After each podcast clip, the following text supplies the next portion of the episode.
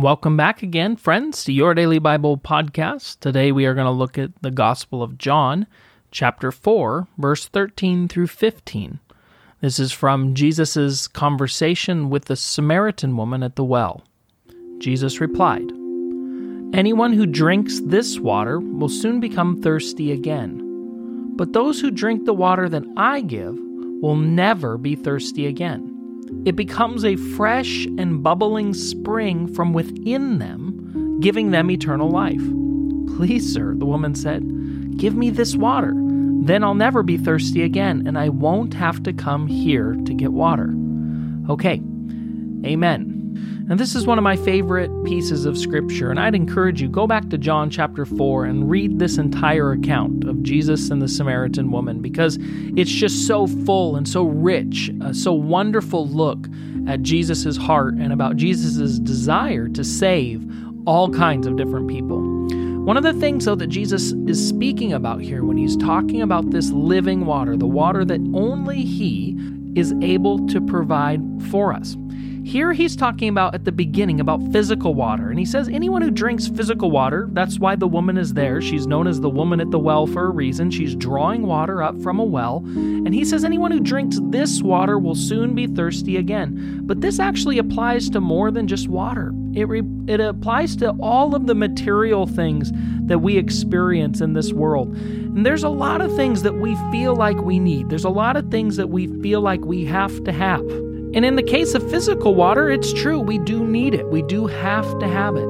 But as Jesus points out, once we take a drink, later we're going to need to drink again. And then later we're going to need to drink again because our physical thirst isn't quenched permanently, it's only quenched temporarily until we get thirsty again. The same thing is true with our wants and our desires. Have you noticed that something that you want so bad and then you finally get it, and before long you want something different? Something that you needed to have so bad. You thought, once I have that, but then later on, you needed something else. This happens to us over and over again. But in this text, Jesus uses this physical truth that you and I understand and he contrasts it, he compares it to a spiritual truth. And so often, this is what Jesus does in conversation. He takes something physical that we understand, like fishing or farming or casting seed or whatever it might be, and he compares it to a spiritual truth. And the spiritual truth that he tells us is this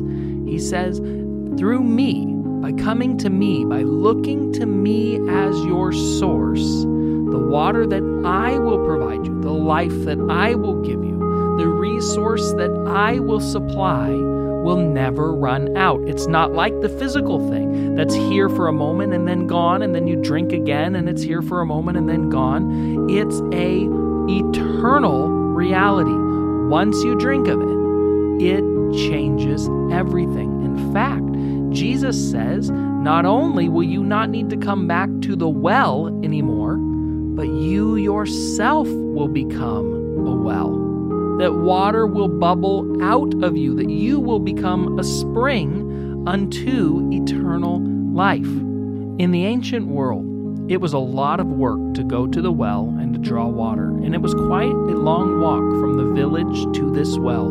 This would have been a constant task, a daily thing that they worked at worked at to make sure that they stayed hydrated. And Jesus is saying, spiritually, that's all about to change. Now that Jesus is on the scene, all of the labor, all of the work, all of the struggling to understand, to, to practice your faith properly is about to go. In fact, in this text, he talks to the woman about the day is coming where we won't go there or go there but will worship the Father in spirit and in truth. And Jesus is offering himself to the Samaritan woman, just like he's offering himself to you today, as your source, as your supply, as your provision, as your provider. And he's offering it to you and even saying, I'll give you such abundance that it will pour out of you to others.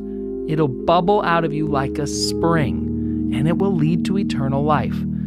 Friends, there is no other thing and no other person that can satisfy the longings that you have deep inside of your heart. And if you find yourself trying and trying and trying to figure out how to be happy, the truth is that only can be filled and only can be fulfilled by having a relationship with Jesus Christ and by coming to Him, your source, your provision, your provider, by seeking first the kingdom of God, and then all these things will be added unto you.